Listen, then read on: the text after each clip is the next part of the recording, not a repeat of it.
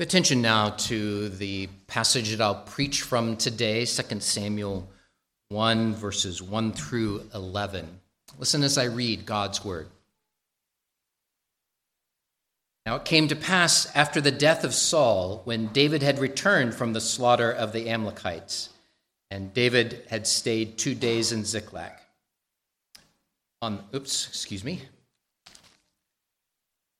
Thought that that didn't sound quite right. Uh, chapter two, beginning in verse one. My apologies. It happened after this that David inquired of the Lord, saying, "Shall I go up to any of the cities of Judah?" And the Lord said to him, "Go up." And David said, "Where shall I go up?" And he said, "To Hebron." So David went up there, and his two wives also, Ahinoam the Jezreelite, and Abigail the widow of Nabal the Carmelite. And David brought up the men who were with him, every man with his household. So they dwelt in the cities of Hebron. Then the men of Judah came, and there they anointed David king over the house of Judah. And they told David, saying, "The men of Jabesh-Gilead were the ones who buried Saul." So David sent messengers to the men of Jabesh-Gilead and said to them, "You are blessed of the Lord, for you have shown kindness to your Lord, to Saul, and have buried him. And now may the Lord show kindness and truth to you. I also will repay you this kindness, because you have done this thing. Now therefore let your hands be strengthened and be valiant. For your master Saul is dead, and also the house of Judah has anointed me king over them." But Abner, the son of Ner, commander of Saul's army, took Ish-bosheth, son of Saul, and brought him over to Mahanaim.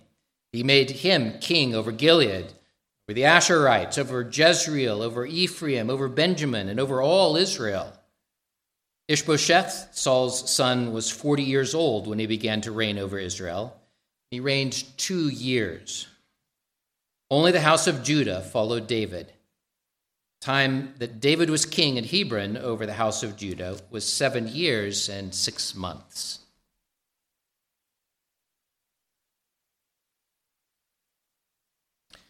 David had spent years on the run. I preached through First Samuel, you would remember that King Saul hunted him like a dog, tried to kill him many different times. David even left Israel to hide among the Philistines. But now, having grieved the death of Saul and Jonathan, David returned to the land of Judah to take up the office of king. His actions demonstrate his faith, demonstrate his determination that his kingship would be ruled according to God's commands.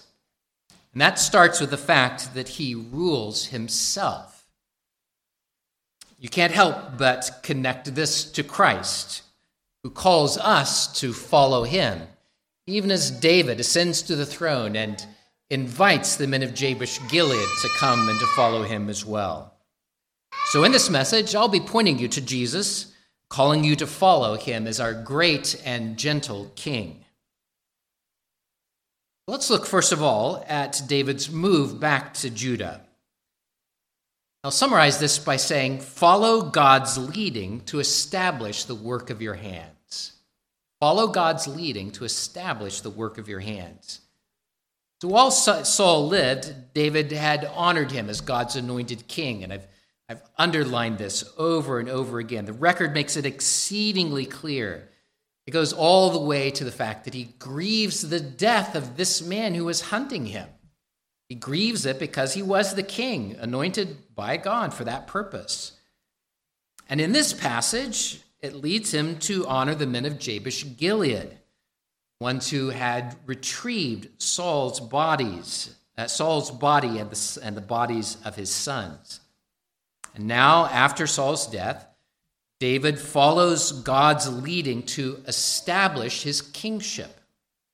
He knew that the Lord had anointed him to this purpose, that that would come in time, and he recognizes that now that is the time.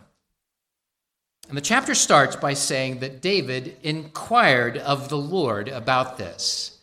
And I don't want you to rush past that, because it's very significant that David would do this, uh, this thing. Ask God what he should do.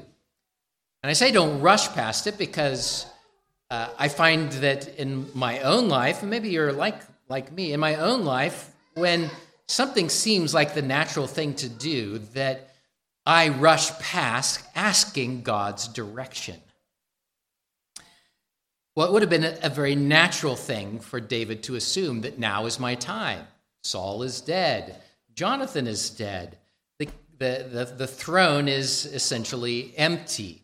And now is the time that God has prepared for me. I will go up and ascend to the throne of all of Israel. That's not what David did.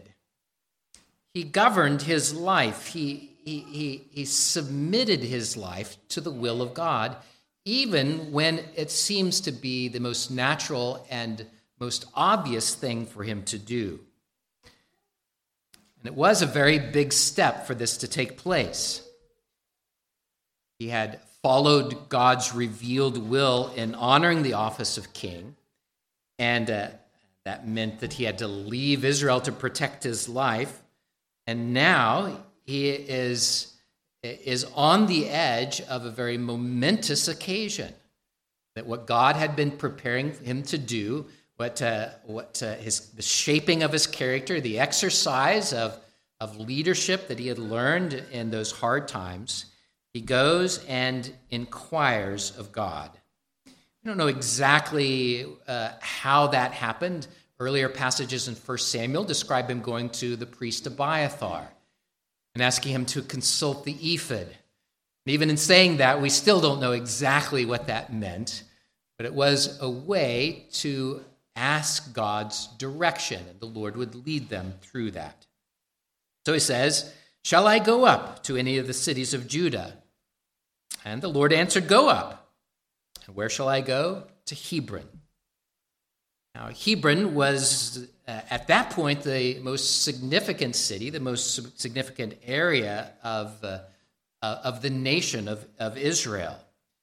It had a central place, especially for the worship of God. You'll find, if you go back into the book of Genesis, that Abraham, Isaac, and Jacob would go and call on the name of the Lord in this area. And it is thought that here the children of Israel had set up the tabernacle, the tent of meeting with its Ark of the Covenant. And that signified that this was the central place for all of the children of God to come to worship. It signified that God Almighty was in the presence of his people. And that was a, a, a significant indication then for God to tell him to go there. It signaled to the people that this man anointed by Samuel is my man. This is the king that I have chosen to raise up over the people. So David went up there. He moved his entire family and his followers and all their families. They, they left behind the Philistines and all of their associations there. They left their place of exile, and they followed God to Hebron. There the men of Hebron came, or men of Judah came, and anointed David their king, king over the house of Judah. We are we know that God had already identified David as the next king, not just over Judah, but all of the uh, all of the tribes of Israel. And that went back to even before David was was a known commodity in the uh, in the nation of Israel. He was just a shepherd boy, tending his father's sheep. God sent Samuel to anoint him. And now the time had come for David to take up his official responsibilities. But it was still something of a small beginning, wasn't it? Very clear here that it's just Judah who comes and follow after him. Not all Israel accepted David, and we're going to see that here in, in just a little bit. But the men of Judah did, and so did David. He had steadfastly refused to take matters into his own hands. He turned down the counsel of his uh, counsel and offers of his officers to make him king before his time. But now he accepts this action, accepts their loyalty, he accepts the responsibility that God was placing on him. Followed the Lord's leading to establish the work of his hands. This is something to take to heart, isn't it? We can pause here and, and make a, a, a pointed application that you too must follow the Lord's leading to establish the work of your hands. So often you will face complex decisions that will have a variety of trade-offs, and you wonder what you should do. Or it may be that it's the most natural thing that you say, well, of course I'm supposed to do this, but you never consult God. Or sometimes it seems like the steps you take are, are infinitesimal and insignificant in, in the broader scheme of things.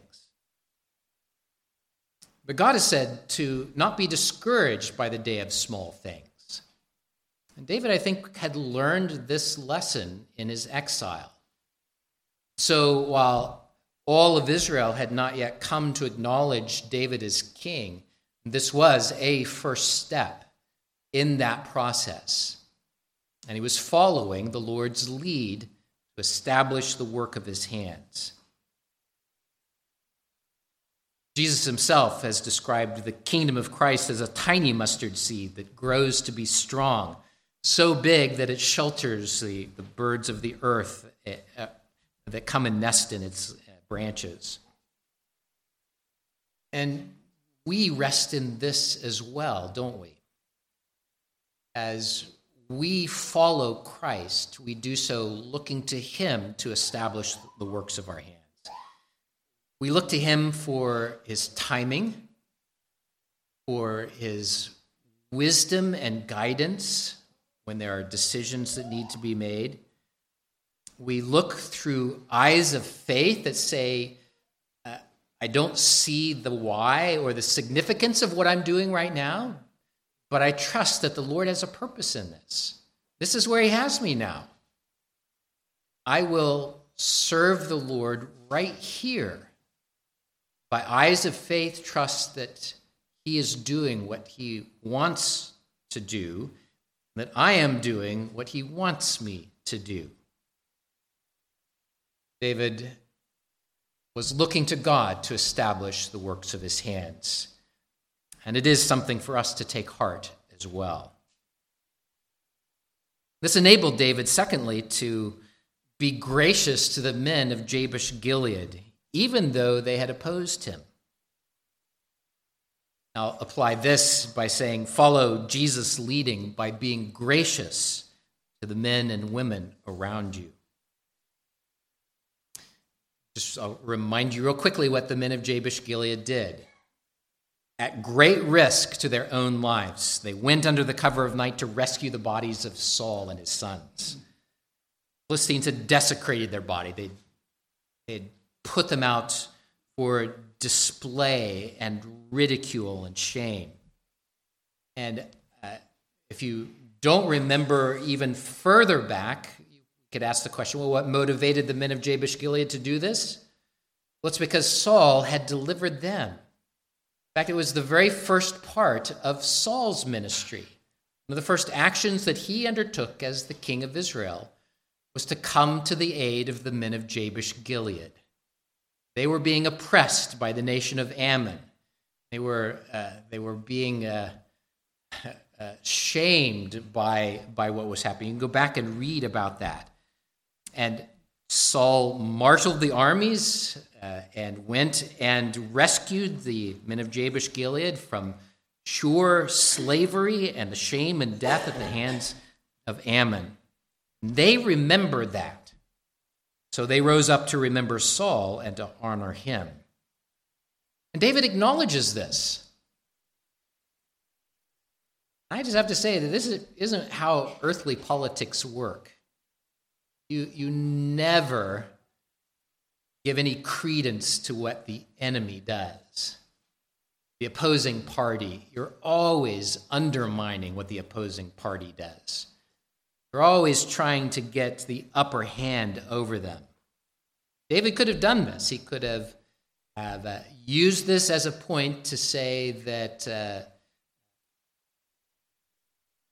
you're with Saul and you ought to be with me, and, and could have used that as a rallying cry around the nation.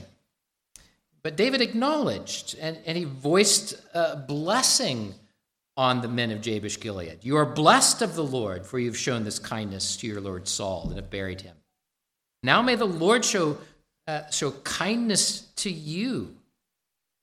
And it's a it's a, a blessing that he is pronouncing on him. This is in sharp contrast with a man from Amalek who had come in chapter one, who had tried to get David's favor by disrespecting Saul. See, David had aligned himself with God's purpose. And so he opposed the Amalek, and he honored those who showed kindness. The word that, that David uses here is one that's rich throughout the Old Testament.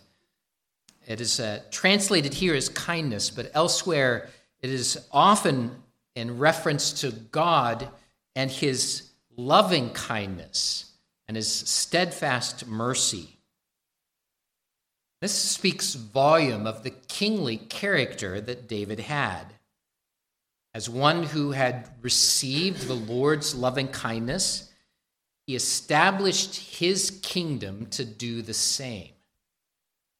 The very same principles that he had enjoyed from God's hands, that he now be, it's not just now, he was already doing this earlier in his leadership, but now in his public life as king, he's establishing it and extending the loving kindness of God to others, even those who could be counted as his enemies.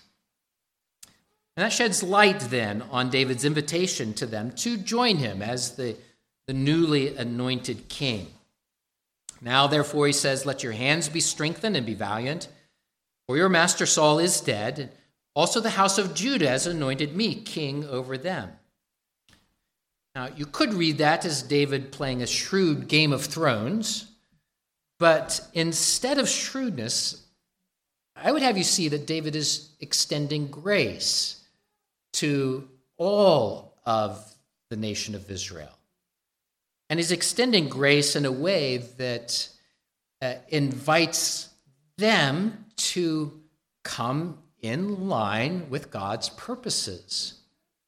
That's a phrase I keep using, as I, I think it's a it's a good way to think about following our covenant-making God, is to align ourselves with his promises, with his word, with his commands. David showed this by his own example, and is inviting others now to join him.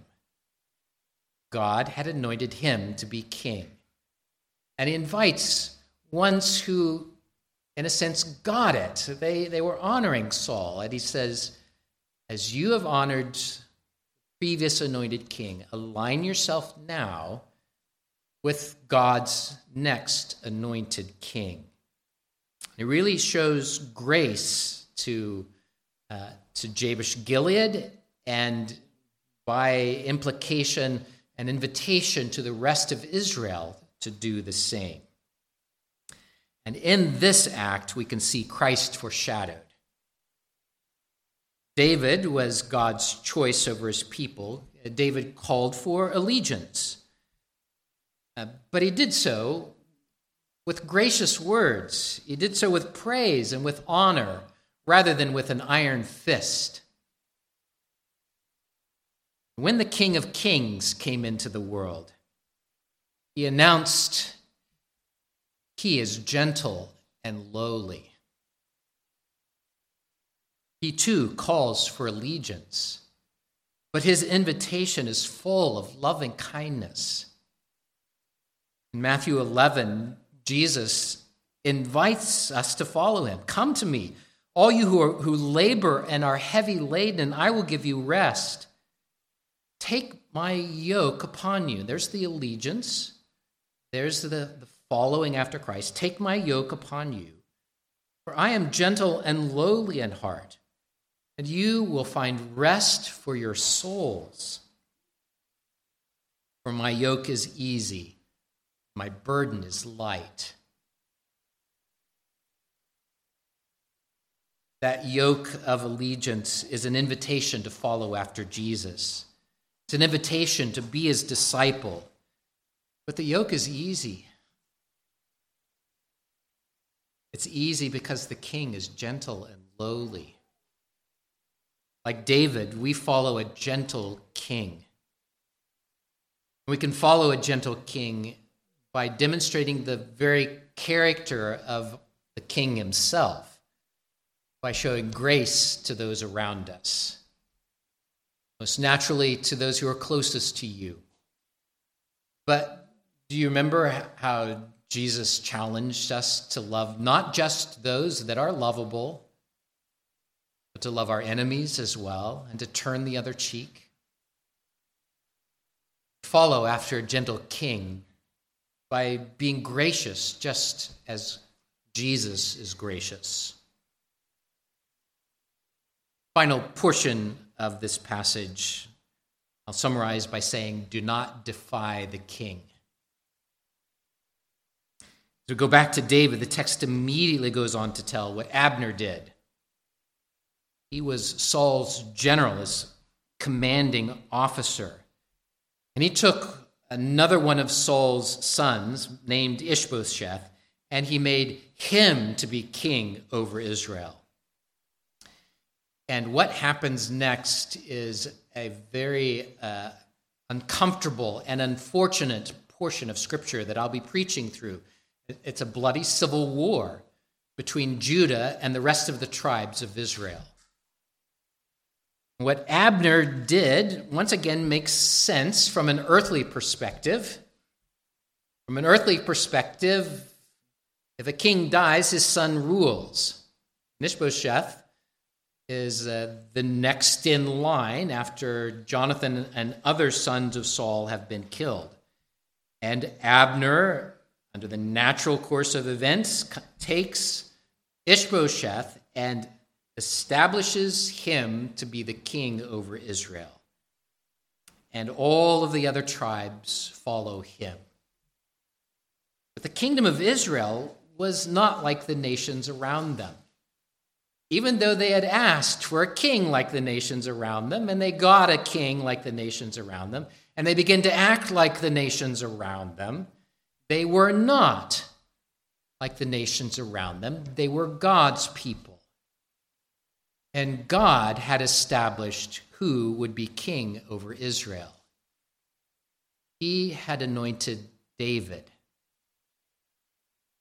And you would hope that one of the rulers, like Abner, would recognize that, and that he would come to align himself under the new king.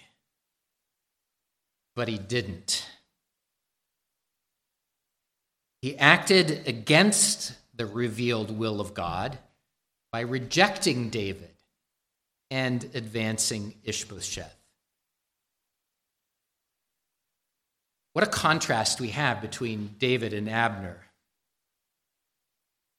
David did align himself and followed after the Lord to establish the work of his hands. He was not promoting himself to be king. God had established him as king, and he accepts that responsibility, trusting in what the Lord was doing. But Abner rejects all of that, and specifically this revealed will of God, that David was anointed as king. David would be king, not just of Judah. This is a small beginning, but God had promised that David would rule over all of Israel. But Abner and the rest of Israel aligned themselves against God's king, to their hurt. We'll find some of that in the next couple of chapters. They aligned themselves against God's king, against God himself. Leads me to close with the final application. What about you? will you follow the King of Kings? Or will you reject him? Christ calls all mankind to come to him to find rest. Think again of that gracious offer, that gracious invitation of our gentle King. In him we find rest. In him we find salvation. And in him we are delivered both in this life and the life to come. So, how will you respond to that call of Jesus Christ? Will you follow him in this life and that to come? Or will you respond, no, I will not have this man to be my king? Because that's what you're saying if you reject Jesus Christ. You're saying no to God. I will not have Jesus to be my king. I will not have him. And what do you get?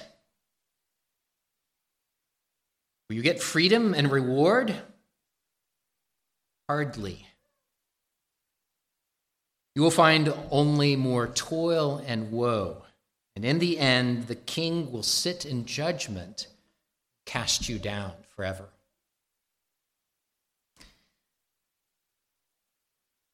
Jesus calls you to follow after him. About you. Will you accept this Christ to be your king?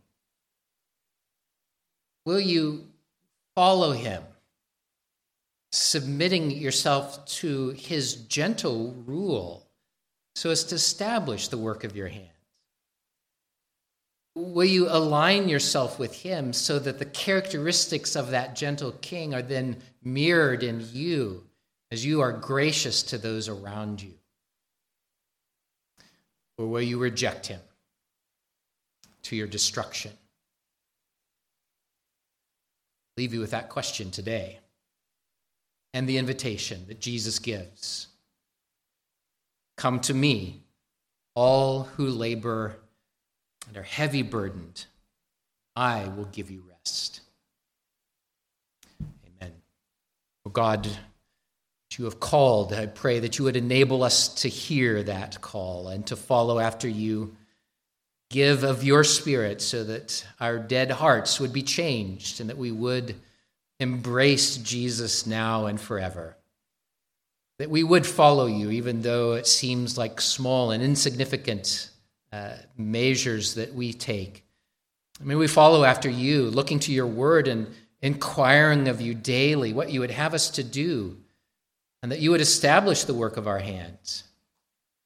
Father, I pray that the gentleness of our meek and lowly Savior would shape us day after day after day, that we would come in loyalty and allegiance to, to swear that you are our God, that you are our King, that we would pay heed to the warning to not defy the King. In Jesus' name we pray, amen. Psalm eighteen. Remember, this is David's psalm of, of when he is relieved from all of his troubles. And he describes in this portion of the psalm the gentleness of his, of our King. He reflects on the, on the troubles that he went through, and he says that the Lord's ways are perfect. His words have proven sound. In the very last stanza, very at the bottom, your gentleness has made me great. You clear my way, secure I stand. These are our words in Christ, aren't they? We follow a, a, a Savior who is gentle and lowly. Let's please stand to sing.